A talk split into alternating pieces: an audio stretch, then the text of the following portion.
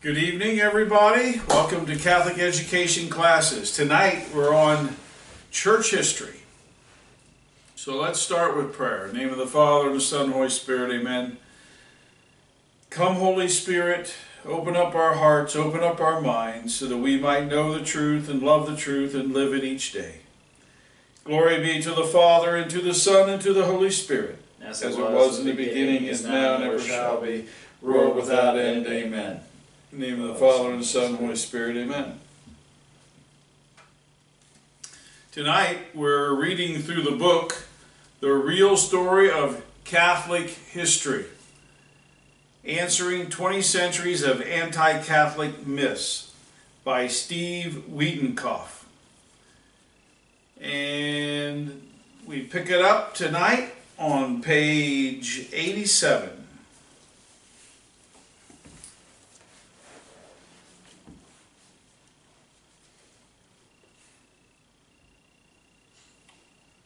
The myth that we begin with is medieval churches kept Bibles chained up to prevent people from reading scripture for themselves. It is true, sometimes Bibles were locked in the church, chained to a table. But it's not because they didn't want people to read it, it's because they wanted people to read it. And we'll explain why. In his 1929 book, Survivals and New Arrivals, Hilaire Belloc examined the forces attacking the Catholic Church and its role in society. He put them into two chief categories. Survivals, those old forms of attack that continue to be used by the Church's enemies but are, in the main, on their way out. And new arrivals, the newer forms of attack that focus primarily on the Church's moral teachings rather than its theological doctrines. Among the survivals was a holdover from Protestantism Belloc termed the biblical attack. Its key element, he wrote, is bibliolatry, elevating the Bible to the level of an idol. It is bibliolatry that is the root of, root of the myth that the church locked and chained Bibles in medieval churches to prevent the laity from reading it. The implication of this myth is that if medieval people had been able to read the Bible for themselves, they would have recognized that the Catholic Church's teachings are false and would have sought to free themselves from the yoke of Rome. The notion that the Church restricts access to Scripture to control its interpretation comes from the Saxon monk turned revolutionary Martin Luther. Luther published three famous treatises in 1520 in response to the bull of Pope Leo X. Exsurge Domine that condemned many of Luther's teachings. In an appeal to the Christian nobility of the German nation, Luther exhorted Emperor Charles V and the German nobility to reject papal authority and establish a national German church in opposition to Rome. He argued that Rome had built three walls around itself to maintain its hold on Catholics. He identified these walls as the following false teachings. One, that the spiritual power is greater than temporal power. Two, that only the Pope can authentically interpret Scripture. And three, that only the Pope can call an ecumenical council. He warned the German nobility that they must be aware, quote, that in this matter we are not dealing with men, but with the princes of hell, unquote. To Luther, the belief that the Pope is the only interpreter of Scripture, which is not, in fact, church teaching, but rather Luther's erroneous understanding of it, was an outrageous fable and is not rooted in the only authoritative source of divine revelation that Luther recognized, Scripture itself. Instead, he put forth the idea that all Christians should be able to interpret Scripture for themselves, a doctrine that would lead to a multitude of rival Protestant denominations. Yeah, we got over 30,000 today. It is widely believed that to facilitate the lay reading of Scripture, Luther was first to translate the Bible into German. He was not. The first Bible in the German vernacular was produced in the 8th century at the monastery of Mons. By the 15th century, there were 36,000 German manuscript Bibles in circulation, and a complete printed Bible in the German vernacular appeared in 1529, five years before Luther's translation was published. In short, the church made Scripture accessible to laymen long before Luther and the Reformation did. And that's, that, that is a very common uh, misunderstanding. I mean, so many times you hear Protestants say that, oh yeah, Luther was the first one to put it in the vernacular. Not at all. Not even close. There is, in fact, a sense in which the Bible is the product of the Catholic Church, as it was the bishops of the church who decided which books circulating in the fourth century would be considered canonical. Indeed, the church took great pains throughout its history to guard, defend, and preserve Scripture. The first effort to publish a vernacular version of the Scriptures was commissioned by Pope St. Damasus I who reigned until 383, who employed his brilliant yet irascible secretary St. Jerome, who died in 420, to accomplish the task. Jerome learned Greek and Hebrew to properly translate the Word of God into the vernacular Latin. His translation, which became known as the Vulgate, was not well received in North Africa, where a riot erupted over his version of the book of Jonah. Widespread acceptance of the Vulgate in the church took time.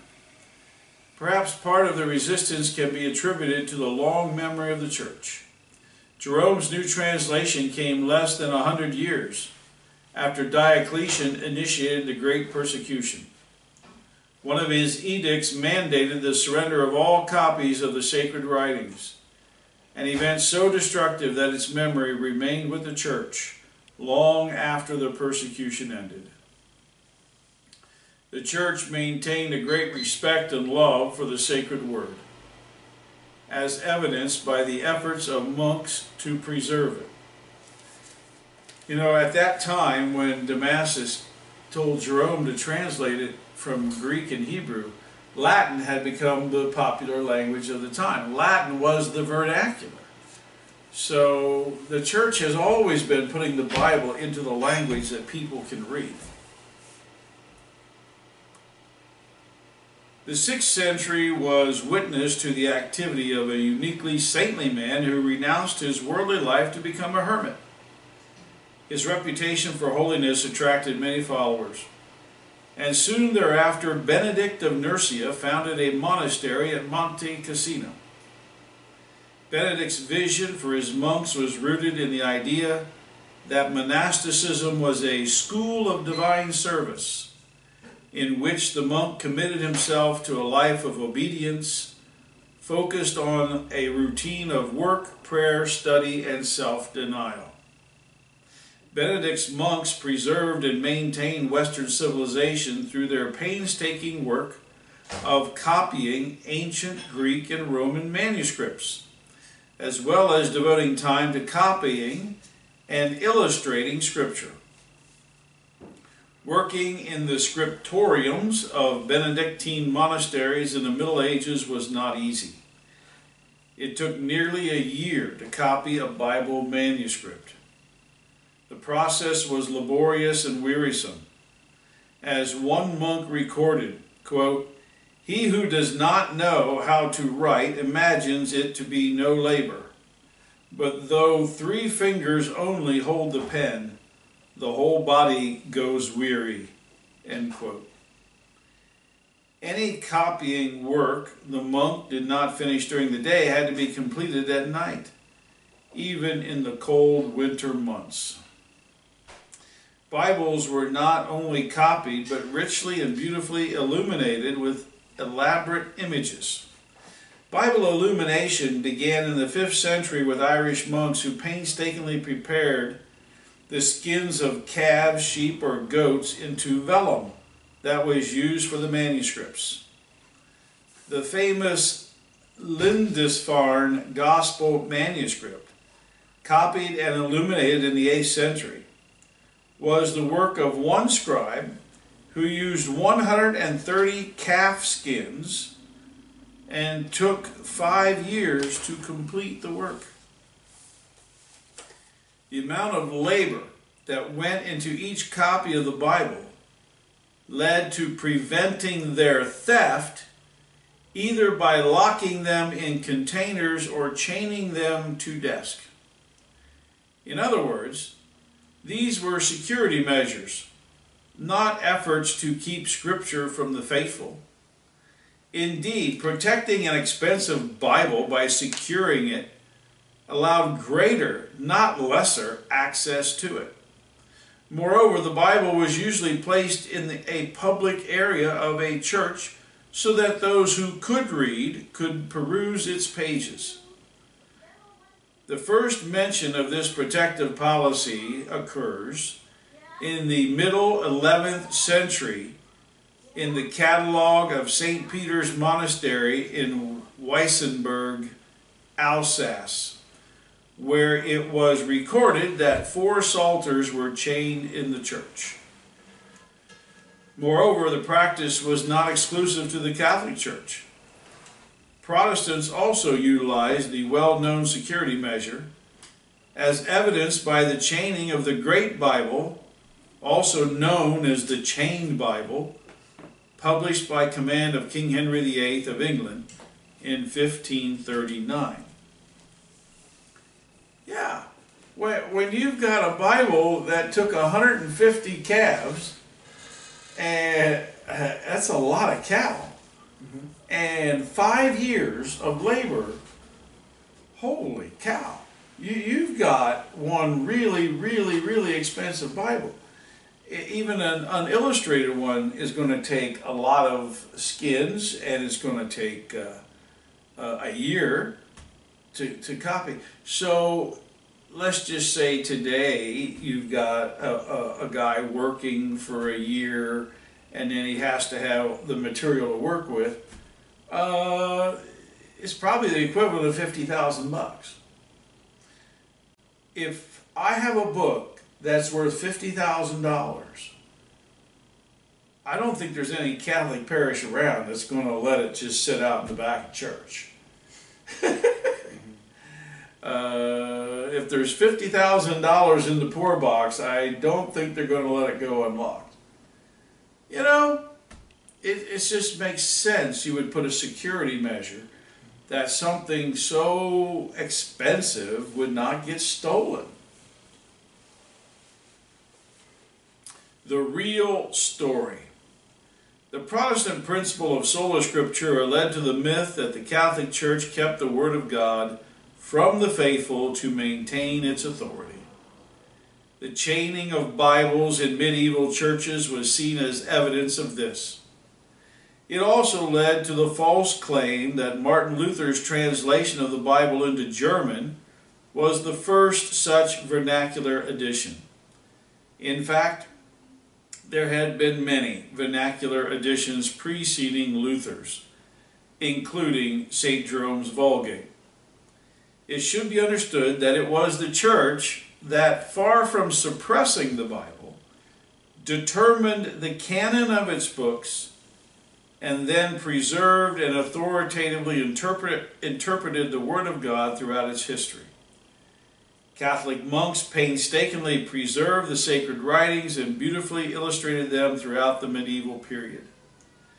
These expensive manuscripts were chained or locked up in churches not to prevent their use, but to protect against theft, thus allowing greater access to them, which was standard practice in both Catholic and Protestant churches until the printing press enabled mass production of Bibles.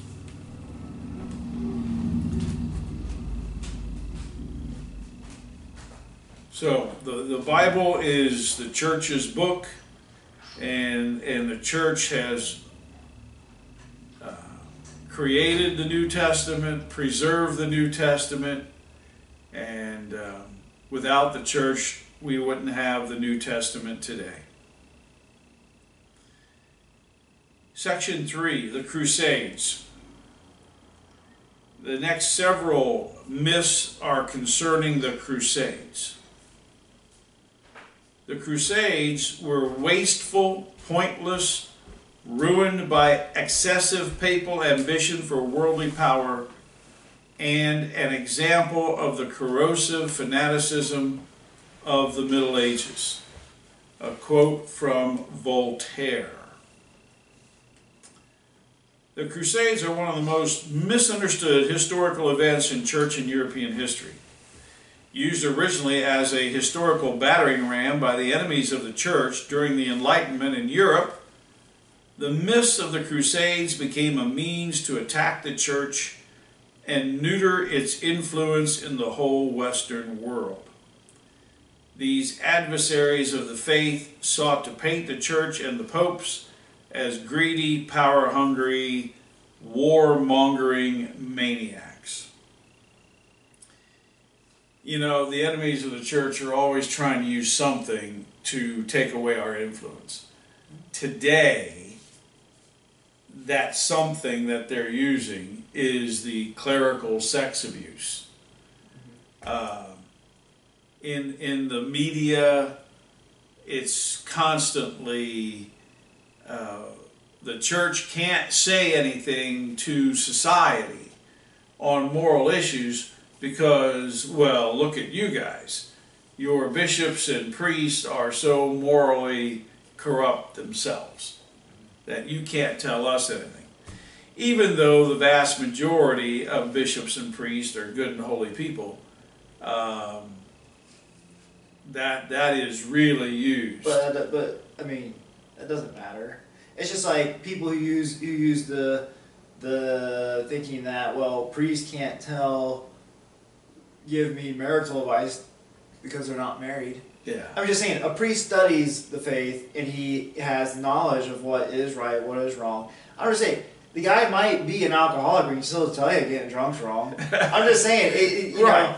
You don't have to be a paragon of moral virtue to know what's right and wrong. Yeah. You know, our, our teachings are based on revelation. Our, te- our, our, our teachings are revealed to us by God. And so whether I'm following the teachings or not, I can still know what they are. And a lot of people say they quit going to church because it's filled with a bunch of hypocrites. Which. Well, the church is certainly filled with sinners. Everybody in the church is a sinner. There's no doubt every, about it. I mean, everybody on planet Earth has sin. And that's why you should see the church as a hospital for sick people, mm-hmm. not as a hall of fame. Yeah, yeah, I think a lot of people view it as a hall of fame, and then they're sorely disappointed when they realize that there's a bunch of sick people there. Unfortunately, today, the myths about the Crusades have found fresh impetus in the modern world with the rise of Islamic terrorism. Critics of the church argue that modern Islamic hostility toward the West is actually due to the crusading movement begun by the church almost a thousand years ago. Although recent excellent scholarship by crusade historians has resulted in the refutation of such myths, they persist because the authentic history remains mostly within the academic world. The media continue to deal in sensational but outdated notions. If there is one time period Catholics must know the real story about in order to refute the constant misinformation campaign in the modern world, it is that of the Crusades. Uh, turn the recorder off for a second.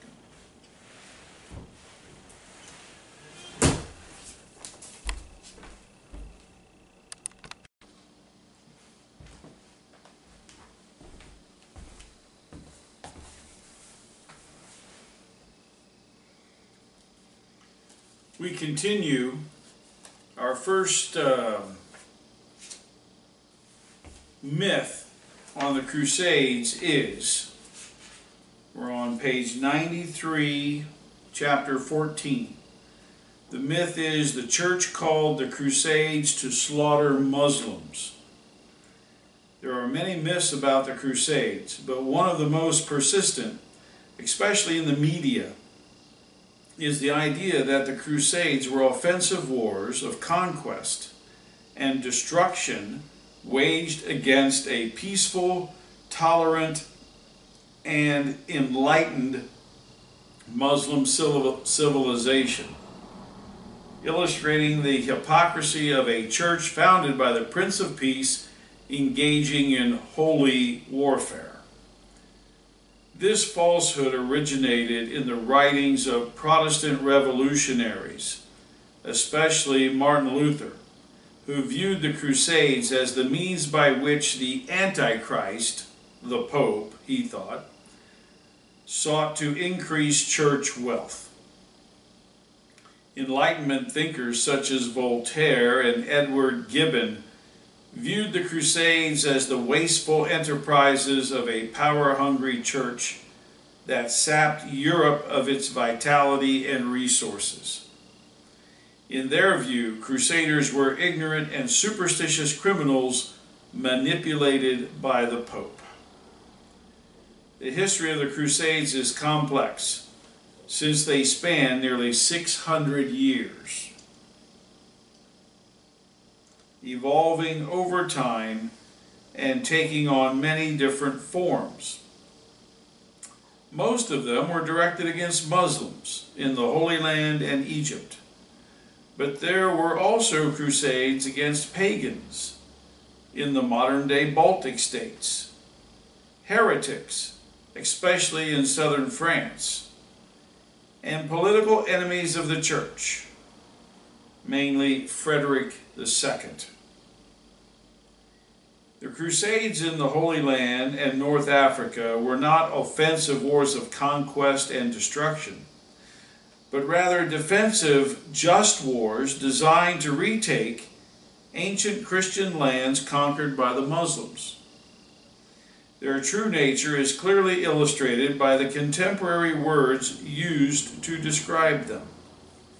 Participants in these medieval military campaigns were known as Cruce Signati, meaning those signed by the cross.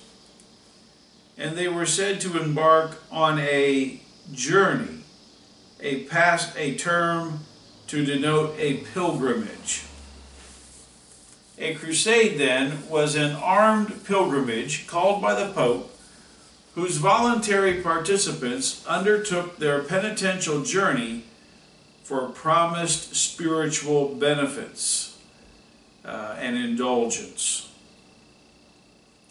The origin of the crusading movement can be traced to the beginning of Islam in the 7th century, specifically in the teachings of the warrior prophet Muhammad.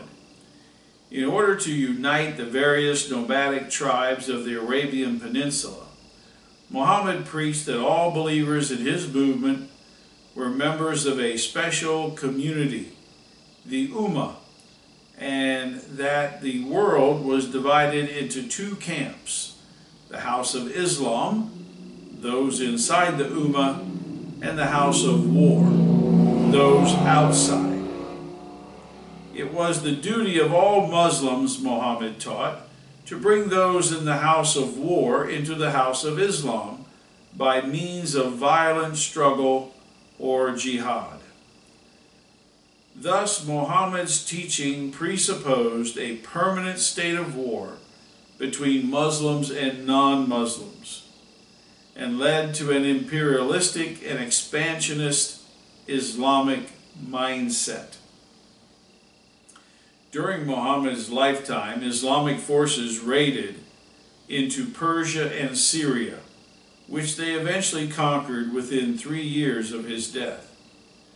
In 642, Muslim armies captured the ancient Christian territory of Egypt and then swept through all other Christian areas of North Africa by 700. Jerusalem was conquered in 638 in a spasm of violence and destruction. In the decade after Muhammad's death, the Muslims had conquered nearly half of Christian territory in the Holy Land.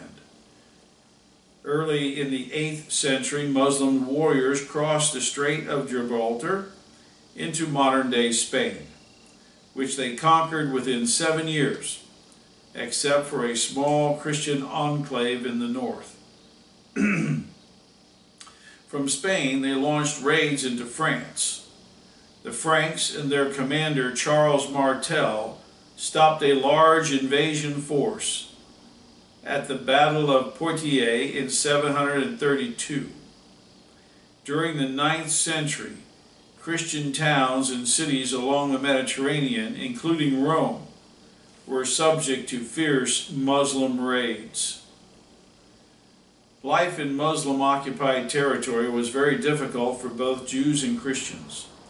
Unless they converted to Islam, they were afforded few rights in Muslim society and were subjected to various humiliations, including an annual tax, which amounted to extortion for supposed protection.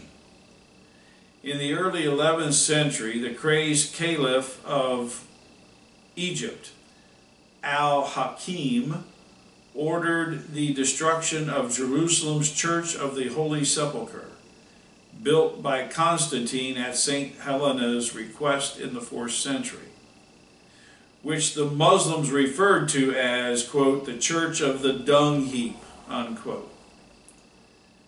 News of the ancient church's destruction reverberated throughout Christendom.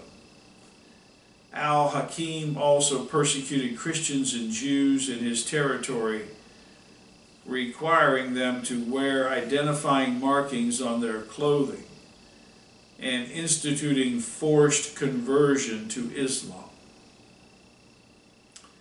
Muslim persecution of indigenous Christians in its conquered territories and of Christian pilgrims in the Holy Land increased throughout the 11th century, culminating in the 1065 Good Friday massacre of 12,000 German pilgrims journeying toward Jerusalem with their bishop, Gunther.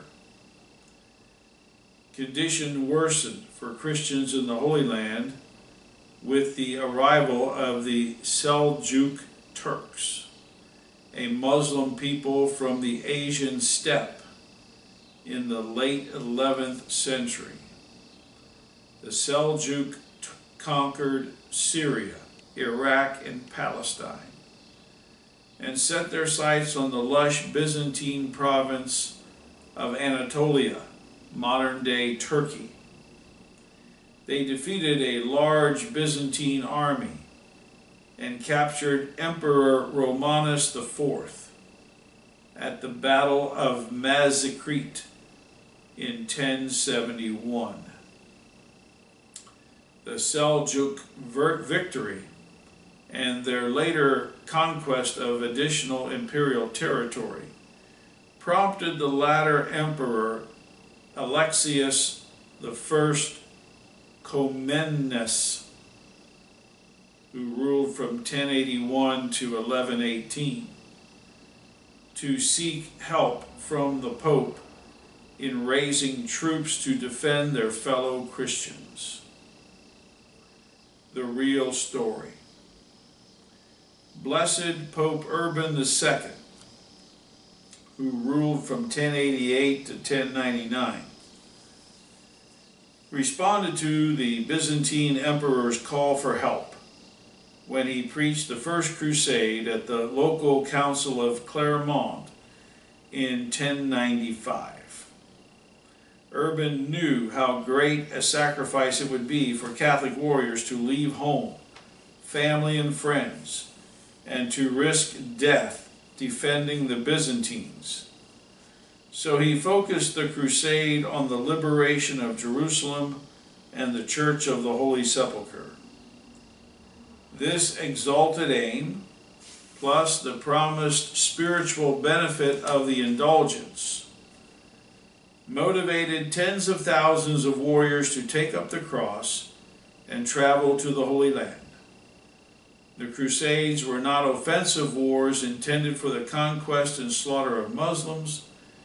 Rather, they were defensive, just wars aimed at recovering occupied Christian territory and defending indigenous Christians and pilgrims from Muslim attacks.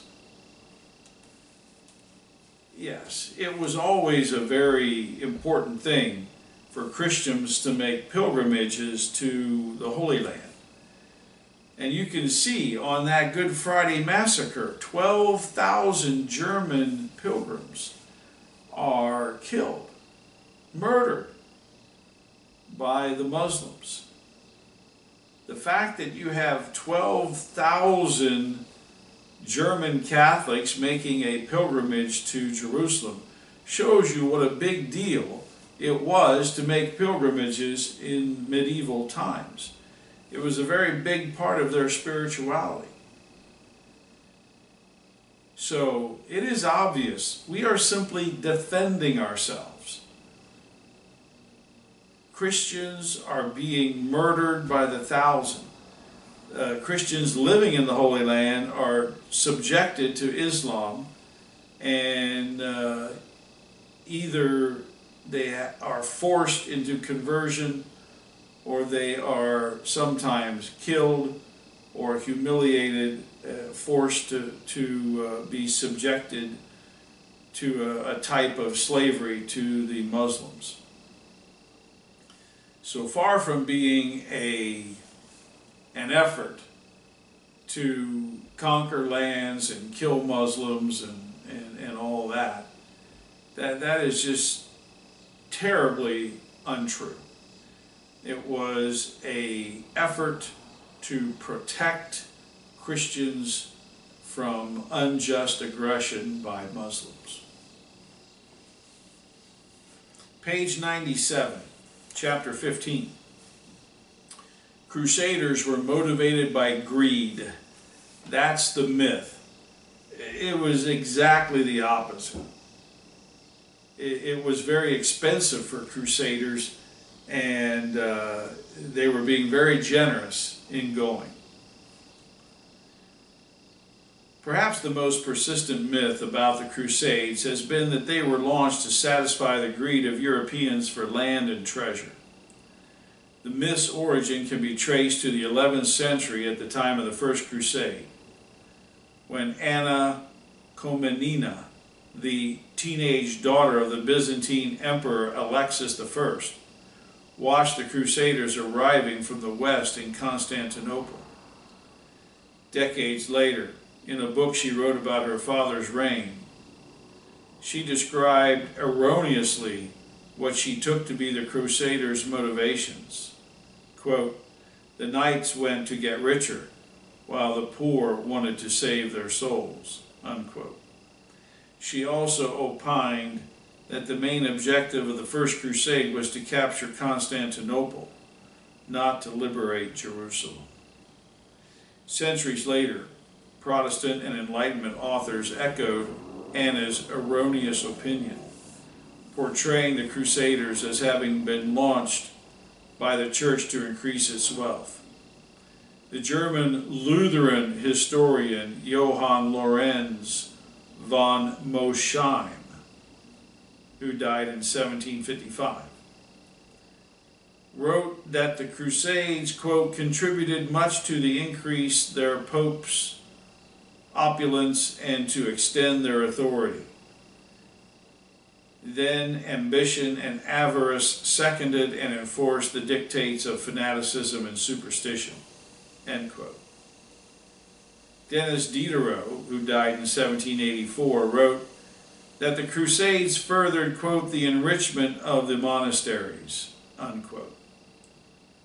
But the man who did most to foster the, quote, greed myth was the Englishman Edward Gibbon, who alleged that the Crusades, the Crusaders went east in pursuit of, quote, mines of treasure of gold and diamonds, of palaces of marble and jasper, and of odoriferous groves of cinnamon and frankincense, unquote.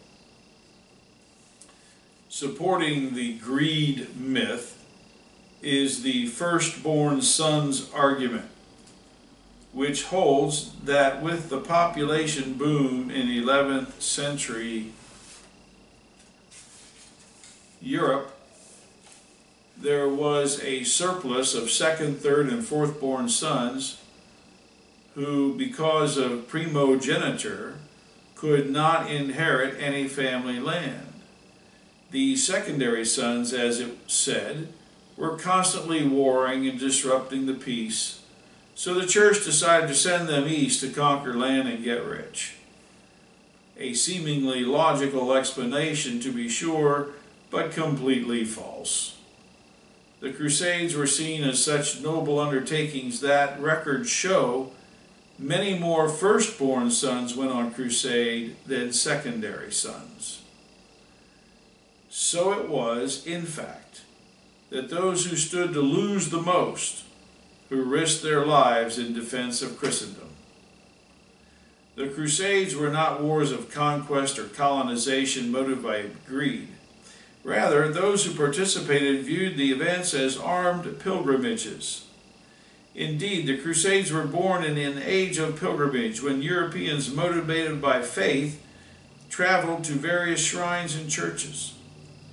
There were countless local cult centers with relics of saints, as well as international destinations such as Rome, Jerusalem, Santiago de Compostela in Spain. Pilgrimages were undertaken for several reasons, including devotion to a particular saint, performing penance for past sins, and seeking cures for maladies. The Crusades were viewed as the greatest of pilgrimages in an age of deep faith. Urban II tapped into that faith when he exhorted warriors to go on the crusade by saying, quote, It ought to be a beautiful ideal for you to die for Christ in that city where Christ died for you. Crusade preachers and chroniclers extolled the Crusaders' love of God and highlighted the fact that choosing the crusade was in itself an act of love and faith. Eudes of Châteauroux wrote, quote, It is a sign that man loves God when he cast aside the world. It is a sure sign that he burns with love for God and with zeal when for God's sake he leaves his fatherland, possession, houses, sons and wife, to go across the sea in the service of Jesus Christ. Unquote. Crusaders were also motivated by love of neighbor, not only of the Byzantines who were threatened by the Seljuk Turks, but particularly of indigenous Christians in the Holy Land. The brothers Geoffrey and Guy participated in the First Crusade and specifically cited helping their fellow Christians as their motivation for the journey. in the charter documenting their sale of land to the Abbey of St. Victor in Marseille to finance their journey, they wrote that they were going to exterminate wickedness and unrestrained rage of the pagans by which innumerable Christians have already been oppressed, made captive, and killed. Although the Crusader was motivated by love of God and neighbor, his primary motivator was concern for his own salvation. The warrior class of Christendom believed it was easier for those in religious life to attain salvation than for those living in the world, especially warriors who were subject to many temptations and constantly engaged in warfare. So they looked for opportunities for penance and when Pope Urban offered the indulgence for using their weapons for Christ, they willingly volunteered. The real story. Catholic warriors voluntarily left behind friends, family, and fortune and risked death for love of God, love of neighbor, and their own salvation. When Urban preached the First Crusade, he made it clear the indulgence was granted only to those who participated, quote, for devotion alone and not to gain honor or money, unquote. Odo of Burgundy acknowledged this directive when he wrote about his reason for going on crusade. He undertook the journey to Jerusalem as a penance for my sins, since divine mercy inspired me that owing to the enormity of my sins, I should go to the sepulchre of our Savior. Crusading was expensive and usually had to be financed by selling family lands and property. It is estimated it cost a first crusader four to six times his annual income to take the cross. The vast majority of crusaders who survived their expedition returned home poorer for the journey. The reward for going on crusade was spiritual, not material.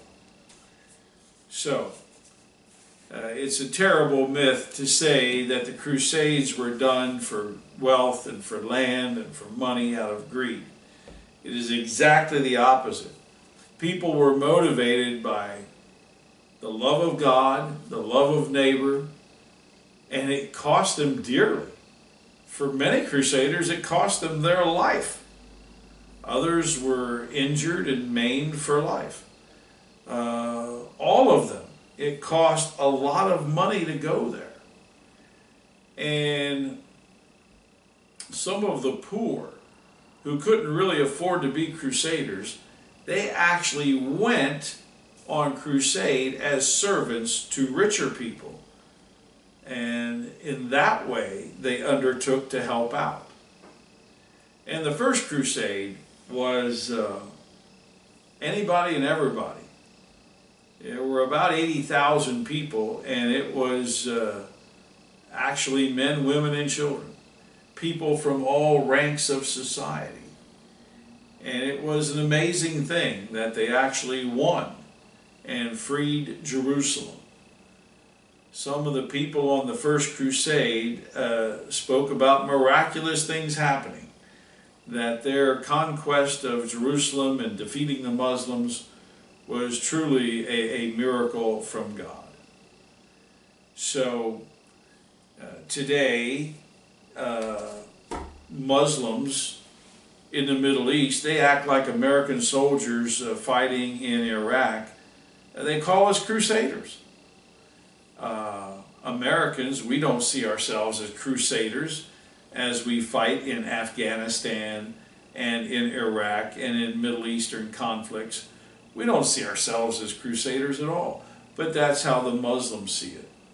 So we really have to be aware that the, um, the legend of the Crusades, the misinformation of the Crusades, is uh, very damaging to our world today. And um, these myths were simply lies made up by people who really didn't like the Catholic Church. They hated the Catholic Church, and so they made up lies about it. And uh, even in modern times, you have people who are uh, disliked, and the media makes up lies about them. If you tell the if you tell the big lie long enough, uh, ignorant people will believe it. But thanks be to God, we have serious historians today who go back and look at original documents, things written at the time, and we can sort these things out and we can see what the truth was.